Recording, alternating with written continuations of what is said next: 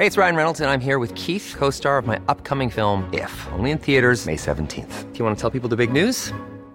All right, I'll do it. Sign up now and you'll get unlimited for $15 a month in six months of Paramount Plus Essential Plan on us. Mintmobile.com slash switch.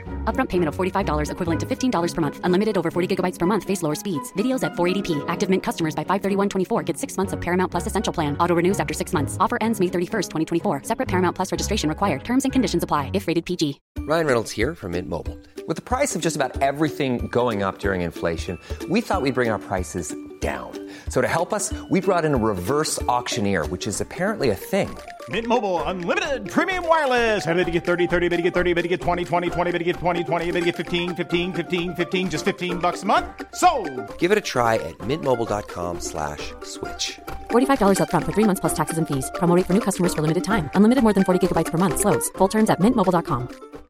Hey, Dave. Yeah, Randy. Since we founded Bombus, we've always said our socks, underwear, and t shirts are super soft. Any new ideas? Maybe sublimely soft. Or disgustingly cozy? Wait, what? I got it. Bombus. Absurdly comfortable essentials for yourself And for those facing homelessness. because one purchased equals one donated. Wow, did we just write an ad?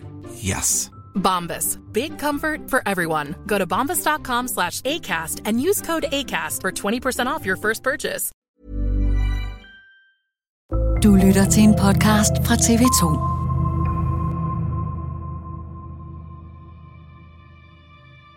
Jeg kan huske, da jeg første gang ringede til instruktør Vibeke Bjelke, så blev jeg fuldstændig væltet bagover, over hvor meget hun havde at fortælle om Jon Steffensen. Hun sagde faktisk direkte til mig sådan her, jeg fylder snart 80 år. Jeg har været 60 år i den her branche. Jeg gider ikke at holde kæft længere.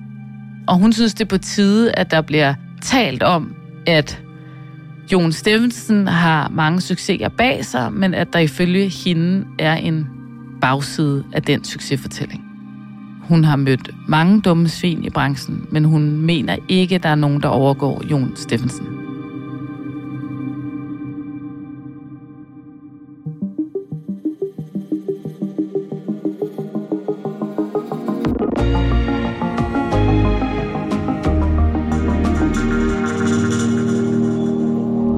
Mere end 30 kilder, som TV2 har talt med, fortæller, hvordan de har oplevet grænseoverskridende adfærd og ledelse fra tidligere teaterdirektør Jon Steffensen. Dato i dag fortæller, hvad der skete bag scenetæppet, og spørger, hvad næste akt kan blive for Moderaternes kulturoverfører. Jeg hedder Thomas Bug Andersen.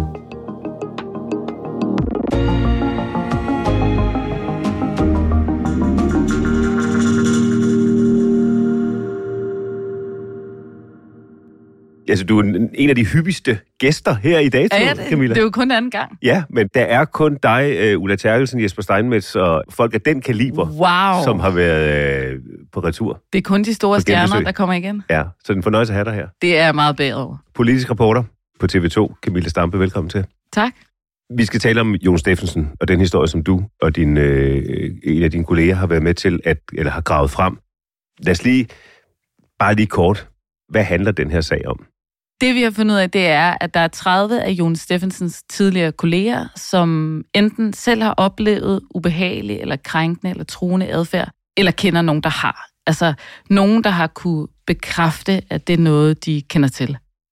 Den her afsløring, den her historie, den kom tidligere på ugen her. Lad os lige spole tiden tilbage. Hvem er Jon Steffensen? Jon Steffensen er blevet rigtig kendt i medierne på at være en meget succesfuld teaterdirektør. Det har han været i rigtig mange år. Han er jo blevet kendt især, fordi han har været teaterdirektør på Østergasværk og skabt rigtig mange succesfulde forestillinger der. Altså, da Jon Steffensen var teaterdirektør på Østergasværk, der slog teater simpelthen salgsrekorder. Altså, publikum væltede ind for at se de forestillinger, han satte op.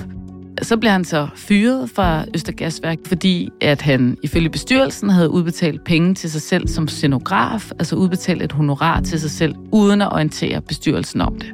Og derfor bliver han fyret. Han rykker så på et tidspunkt videre til Avenue T, altså teateret på Frederiksberg. Og der har han været chef i 10 år cirka. Jon Steffensen er jo en mand, der har skabt rigtig store teatersucceser. Samtidig har han også en platform. Han har skrevet meget i medierne, han har haft en klumme i Berlingske, altså han er meget aktiv i forhold til kulturpolitik. Han har mange holdninger, så der er rigtig mange i medierne, der kender ham. Du ved, han har siddet på DR2 og været smagsdommer, han har været i Deadline, så han har også en stor platform, og han er en stor stemme i kulturdebatten. Så Jon Steffensen har igennem en lang årrække været en central figur i det danske kulturliv. Og så på et tidspunkt bliver han lige pludselig politisk melder sig ind i Moderaterne, kort tid efter Lars Løkke Rasmussen har startet det parti. Hvad er det for en rolle, han får i Moderaterne? Han bliver jo kulturens stemme. Ikke? Altså man kan sige, Lars Løkke Rasmussen har jo gjort meget ud af, at Moderaterne skal også være et parti for folk, der har erfaring. Ikke? Altså det skal ikke kun være fra politikere. Og der er det klart, at få en kapacitet som Jon Steffensen, vil jeg da også umiddelbart tænke, var en ret stor gevinst for et parti, fordi det du faktisk tit hører fra kulturlivet, det er, at de er frustrerede over, at der måske ikke er en kulturminister, eller der er ikke nogen kulturpolitikere, der forstår kulturlivet. Her kommer der en mand ind fra højre, som har været en central del af kulturscenen i Danmark, og siger, at han gerne vil være politiker. Så han gør jo, at moderaterne kan sige, at de har pludselig en stærk kulturprofil, og dermed også en interessant kulturpolitik. Så han har jo en masse hvad skal man sige, kapacitet og autoritet med ind i sin rolle som politiker, fordi han har den baggrund, han har. Og ikke så lang tid efter, at han begynder at profilere sig som medlem af Moderaterne, der bliver han så fyret som direktør for Avenue T, og anklager Henning Dyrmose, som er bestyrelsesformand på Avenue T, for at have foretaget en politisk fyring. Hvor meget er der om det? Bestyrelsen siger, der er ikke noget at komme efter.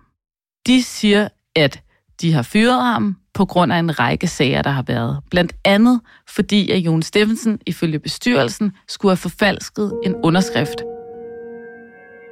Og da de kommer ud med det, da Henning Dyrmose siger det, forklarer det i, øh, blandt andet i børsen, der reagerer Jon Steffensen ved at sige, det der det er injurerende, jeg trækker Henning Dyrmose i retten. Ja, det er hans reaktion. Og det er jo fordi, Jon Steffensen mener her, at der er jo tale om en beskyldning om noget kriminelt. Og det vil han ikke finde sig i. Den forfalskede underskrift? Ja. Og derfor siger han jo så, at han skal simpelthen have renset sit navn ved domstolene. For lige at slå en krølle på den del af historien, så lykkedes det så børsen forleden dag faktisk at offentliggøre en lydfil, ja. som øjensynligt, vi ved ikke om det, om det er sandt, men som øjensynligt viser, at Jon Steffensen har forfalsket underskrift. Ja, det er jo i hvert fald lyden af en underskrift, og det er jo det, der er lidt pudsigt med sådan en lydoptagelse af en underskrift. Jeg var også selv lidt skeptisk, da jeg hørte den ville komme, fordi hvordan kan man optage lyden af en falsk underskrift? Ja, hvordan gør de det? Hvordan jamen, gør altså, man det? Jamen, på en eller anden måde det er det jo nærmest, Thomas, en parodi. Hvis jeg sagde til dig, jeg har lydoptagelsen, at du laver en falsk underskrift, så vil man jo tænke, men er det fordi, jeg står og taler, mens jeg laver den her underskrift? Det lyder ret mærkeligt, men det er jo faktisk det, Jon Steffensen gør på den her optagelse. Han siger ligesom navnet på den person, hvis underskrift han er blevet beskyldt for at forfalske. Han siger ligesom... Jakob Højer.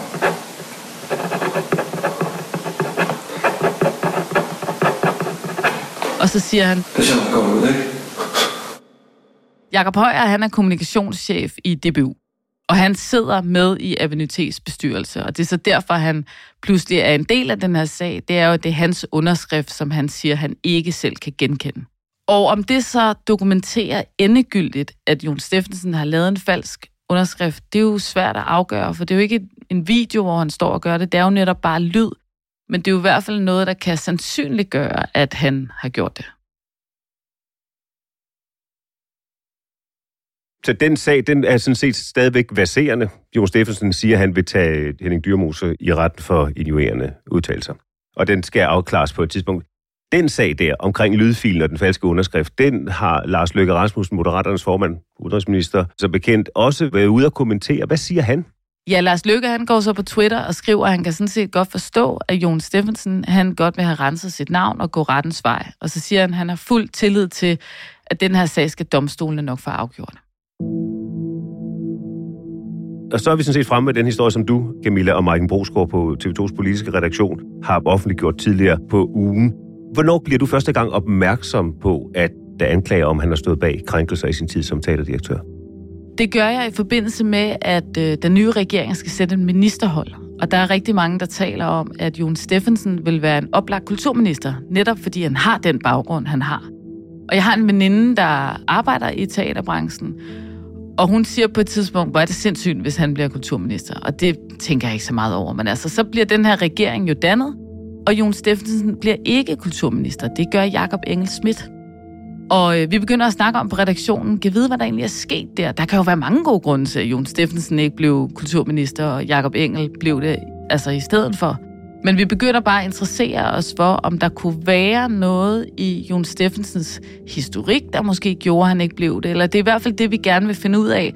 Og så er det, jeg kan huske, at min veninde har nævnt det der med, at hun synes, det ville være ret vildt, hvis han blev det. Og så prøver jeg at finde ud af, hvad er det, man taler om ude i teaterbranchen, som gør, at man vil blive meget overrasket, måske for at sige det mildt, over, at Jon Steffensen pludselig kunne blive kulturminister? Og I taler med mere end 30 kilder fra teaterbranchen. Hvem er de mennesker, I har talt med? Ja, alt i alt, så har vi jo nok nærmere talt med 50, ikke? men der er så 30 af dem, der ligesom kan bekræfte nogle ubehagelige eller krænkende oplevelser. Vi har jo talt med alle hjørner af teaterbranchen, alle former for stillinger. Altså det er skuespillere, selvfølgelig instruktører, men det er også lysdesignere, teknikere, producenter, alle mulige, som på en eller anden måde har haft med enten Avenue eller Østergasværk at gøre i den periode, hvor Jon Steffensen har været chef. Og hvad er det for et billede af Jon Steffensen, de kan male? Der er mange, der fortæller om en teaterdirektør, som er god til en masse ting. Han er god til at få fat i rettigheder. Han er god til at sætte ting op. Han er god til at få ting til at ske. Men det, de også fortæller om, det er, at de oplever, at det kan være meget, meget svært at arbejde sammen med ham. Og hvis man ikke er enig med Jon Steffensen, så kan det være rigtig svært at arbejde sammen med ham. Og det, der så begynder at, ligesom at dukke frem i de her telefonsamtaler, det er jo flere og flere, der fortæller, at han har overfuset dem meget voldsomt. Han har troet dem i nogle situationer. Han har presset dem ud over deres egne grænser. Og det er ligesom det mønster, der begynder at tegne sig, og der begynder at være flere og flere, der fortæller om det. Og der er særligt et eksempel, som I trækker frem i den artikel, jeg har skrevet på tv2.dk, nemlig med Kimi Liv Senova. Prøv lige at tage igennem, hvad det er, hun siger, hun har oplevet med i Jon Steffensen. Kimi Liv Senova, hun er en af de skuespillere, der har været med i Jon Steffensens forestillinger, og det er derfor, vi tager kontakt til hende. Altså, vi prøver sådan set systematisk at tale med så mange som overhovedet muligt, som har arbejdet på Avenue T, enten i kortere eller i længere perioder. Hun er så en af dem. Og så mødes Maiken og jeg med hende for et par uger siden. Vi mødes faktisk med Kimi inde på Christiansborg, hvor vi har kontor. Det er på et tidspunkt, hvor der ikke er særlig mange politikere på arbejde. Normalt er det jo sådan på Christiansborg, at du ikke kan gå ned ad gangen, uden at du møder nogen, du kender. Men lige præcis den dag, hvor vi inviterer Kimi Liv Senova ind på Christiansborg, der er heldigvis feriestemning, så der er helt dødt. Der er lukket i caféen, der er ikke nogen politikere, der er bare fred og ro. Og det udnytter vi til at invitere Kimi Liv Senova ind til en snak. Fordi vi har selvfølgelig brug for at sidde over for hende og gennemgå, hvad det egentlig er, hun har oplevet. Og vi har også brug for at finde ud af, har hun nogle mails? Har hun nogle andre ting, der ligesom kan bakke op om den fortælling, hun har? Og hvad fortæller Kimi Liv Senova dig og Martin Bosgaard? Hun fortæller, at hun har oplevet Jon Steffensen som en teaterdirektør, der ikke vil acceptere et nej. Og det hun så bruger som eksempel, det er, at hun selv har oplevet noget med ham, som hun synes var ret ubehageligt. Hun har oplevet, at hun sagde ja til at stille op til nogle billeder, der skulle bruges som reklame for den forestilling, hun var med i. Og i forbindelse med, at der skal laves reklame for den her forestilling, så siger Kimi Liv Sinova ja til at stille op til at få taget nogle billeder. Og hun siger også ja til, at hun godt kan være nøgen på de her billeder. Hun får det klare indtryk, at hun kan godt stille sig op og være nøgen, fordi hun bliver ligesom tildækket. Der vil være noget, enten noget grafik, eller nogle lameller, eller nogle remedier på en eller anden måde, der så dækker hendes krop efter de her billeder er blevet taget, så er det, at Kimi, hun fortæller, at hun går igennem det, hun kalder et meget ubehageligt forhandlingsforløb, tror jeg, det er sådan, hun beskriver det. Altså, hvor Hun forsøger at kommunikere, at hun ikke har lyst til at være nøgen på de her billeder, og hun synes, at det billede, hun får tilsendt i første omgang, der er hun simpelthen for nøgen. Det har hun det ikke godt med. Og så siger hun ret klart til Jon Steffensen, både op på hans kontor, hvor hun går op og taler med ham, men også i nogle mails, hun sender til ham, at hun ikke vil acceptere, at det er det billede, der bliver brugt. Hun gør det faktisk af nogle omgange, men hun får ligesom sagt, nej, Jon, jeg vil ikke have det, det her billede, der bliver brugt. Hun siger fra. Vi har blandt andet set en mail, hvor hun meget klart skriver, Jon, hvad sker der? Det er ikke det her billede, jeg har godkendt, og du har sendt det ud alligevel. Men ret hurtigt derefter opdager hun, at Jon Steffensen, ifølge hende i hvert fald, ikke har lyttet, og han har sendt et billede ud, som hun ikke vil have skulle sendes ud. Det er ikke et billede, hun har det særlig godt med, skal bruges som pressemateriale. Da vi sidder og snakker med Kimi Livsenova, der viser hun os jo også det billede, det handler om. Og det er faktisk umiddelbart et rigtig smukt billede. Det er, der er noget blåt lys, og der er nogle nøgne kroppe, og det ser flot ud. Og det hun så fortæller, det er jo, at for hende var det rigtig vigtigt, at hun simpelthen ikke fremstod for nøgen på det her billede. Det ville være alt for grænseoverskridende. Altså, og det er jo derfor, at det for hende bliver den her ubehagelige forhandling efterfølgende, som hun kalder det. For hende er det vigtigt, at hun kan være med til at bestemme, hvad det er for et billede, der bliver brugt som pressemateriale. Og ja, hun har sagt ja til at stille sig op nøgen og få taget et billede, men det er med lovning om, at hun kan være med til at styre, hvad det er for et billede, der bliver brugt. Og det er den kontrol, hun synes, hun fuldstændig mister. Hvad ender den episode med? Den episode ender med, at det ifølge Kim Livsenova allerede faktisk lidt er for sent, da hun får sendt en mail, fordi det billede er allerede blevet delt på flere sociale medier. Hvorfor står de kilder, som I taler med, øh, Camilla Stampe, frem nu og fortæller det? En række af episoderne ligger jo en del år tilbage.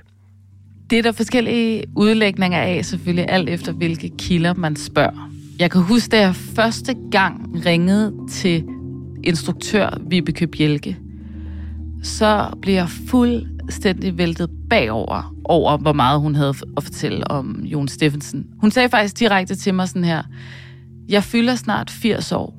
Jeg har været 60 år i den her branche. Jeg gider ikke at holde kæft længere.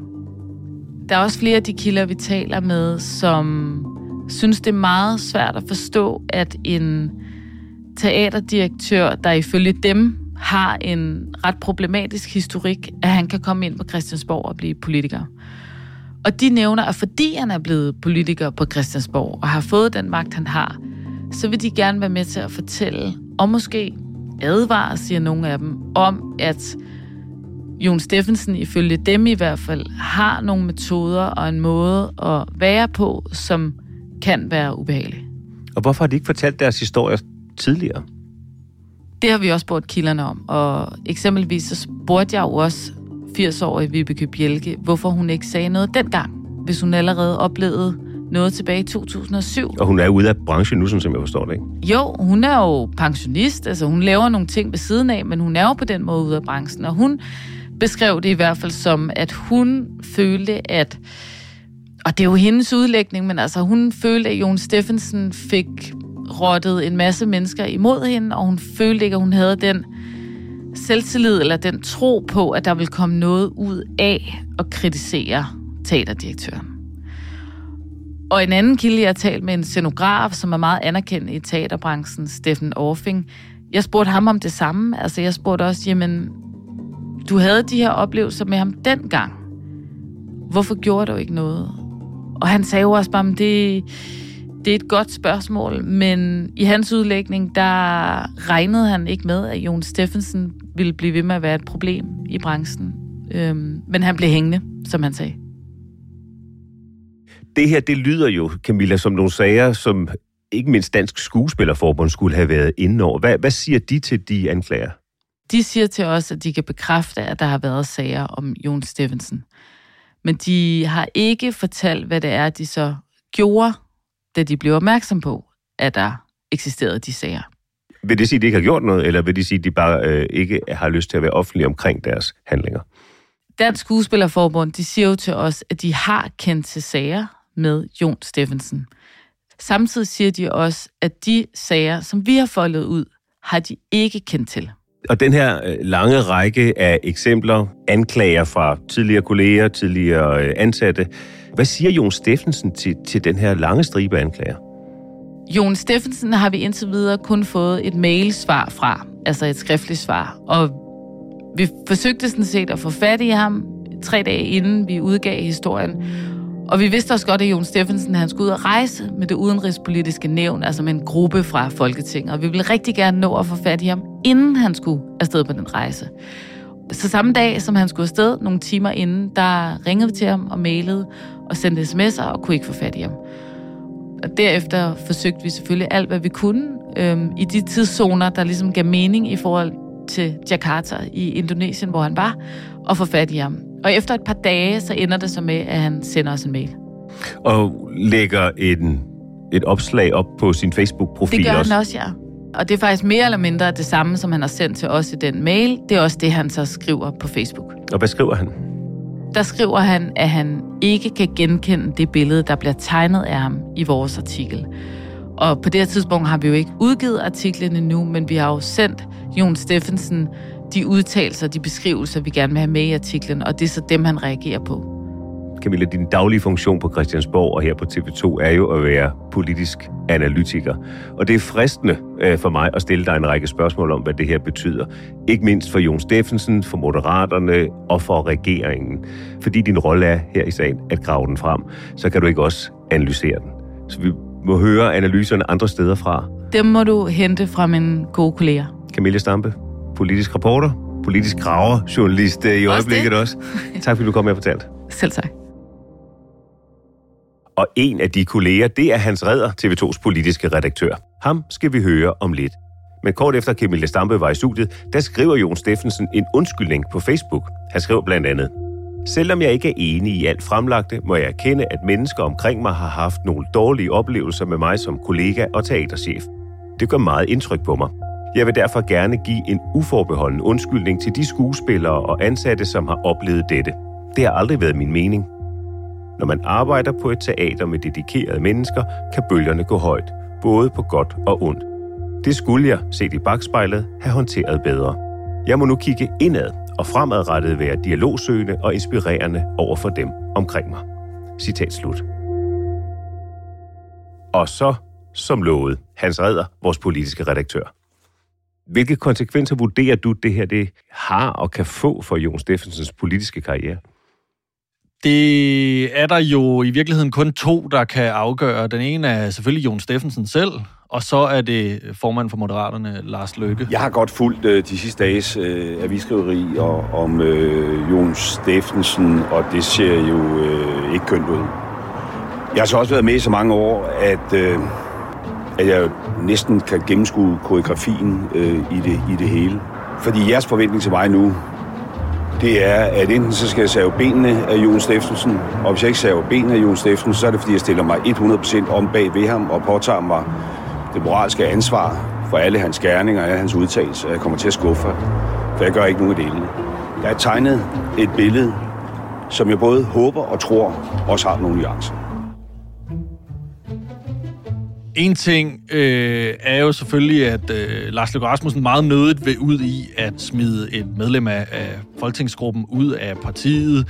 Der har allerede jo øh, tidligere i den her valgperiode været et forløb, hvor et folketingsmedlem forlod Moderaterne, fordi han blev afsløret i at have pyntet mildstal på sit, øh, på sit CV, rejser jo et større spørgsmål om også, hvorvidt Lars Løkke Rasmussen egentlig har styr på de folk, han har heddet med sig ind i Folketinget. Så synes jeg, der er et, et andet perspektiv, som man ikke skal glemme i det her, og det er, at det jo også er en trælsag for en samlet regering. En Lige præcis. regering, som jo som jo har et flertal. Vi har snakket rigtig meget om, at det her det er en flertalsregering. Men det er et ret spinkelt flertal, den her regering har. Hvis vi forestillede os en situation, hvor Jon Steffensen blev smidt ud eller forlod Moderaterne, men ikke opgav sit mandat, og dermed stadigvæk ville sidde i Folketinget Som løsgænger. som løsgænger, så vil, øh, så vil den hedde 88 regeringsmandater over for 87 oppositionsmandater, og så begynder det godt nok se spinkelt og vakkelvognt ud for den her regering. Så der er altså mere på spil, end det lige umiddelbart øh, ser ud til. Det er ikke kun Jon Steffensen, der er noget på spil for, der er også noget på spil for Moderaterne, og måske Og for en samlet regering. for den samlede øh, regering. Nu har Jon Steffensen så været ude øh, på, på Facebook øh, med en uforbeholden undskyldning til alle, der har måtte føle sig krænket af, af den måde, han har bedrevet sin ledelse på. Er det tilstrækkeligt? Det er altid sådan noget, jeg synes er svært at svare på i, øh, i sådan nogle forløb her, hvor der kontinuerligt kommer mere og mere frem. Øh, jeg ved ikke, hvor meget mere der kommer frem den, den kommende tid. Jeg tror, det, det er i hvert fald en, en god start og en bedre krisehåndtering at lægge sig ned og sige undskyld, end det modsatte. Men med til den historie hører jo også, at nu har Jon Steffensen undskyld for noget af det, kilder over for TV2 har beskrevet om ham. Han har jo så ageret noget anderledes i forhold til den anden anklage, der er om ham, nemlig øh, spørgsmålet om en angiveligt øh, dokumentfalsk, hvor han jo har øh, varslet en injuriesag mod øh, bestyrelsesformanden for, øh, for Avenue T. Det er jo noget anden øh, måde at håndtere det på, og det vil jo sige, at stormværet omkring Jon Steffensen jo ikke har lagt sig, og ikke kommer til at lægge sig, fordi han giver en undskyldning her. Og dermed også tak til dig, Hans Redder, politisk redaktør her på TV2. Dagens datoepisode er tilrettelagt af Elisabeth Røl Yskes og Rikke Romme, lyddesign Pauli Galskov og Leo Peter Larsen, redaktør Astrid Louise Jensen. Jeg hedder Thomas Bug Andersen. På genhør.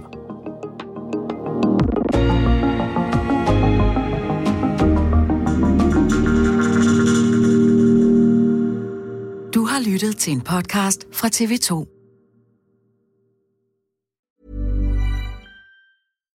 When you make decisions for your company, you look for the no-brainers. And if you have a lot of mailing to do, stamps.com is the ultimate no-brainer. It streamlines your processes to make your business more efficient, which makes you less busy. Mail checks, invoices, legal documents, and everything you need to keep your business running with stamps.com. Seamlessly connect with every major marketplace and shopping cart. Schedule package pickups and see your cheapest and fastest shipping options from different carriers with rates up to 89% off USPS and UPS rates. And with the stamps.com mobile app, you can take care of mailing and shipping wherever you are. Make the same no-brainer decision as over 1 million other businesses with stamps.com. Sign up with code program for a 4-week trial plus free postage and a free digital scale. No long-term commitments or contracts. That's stamps.com. Code program.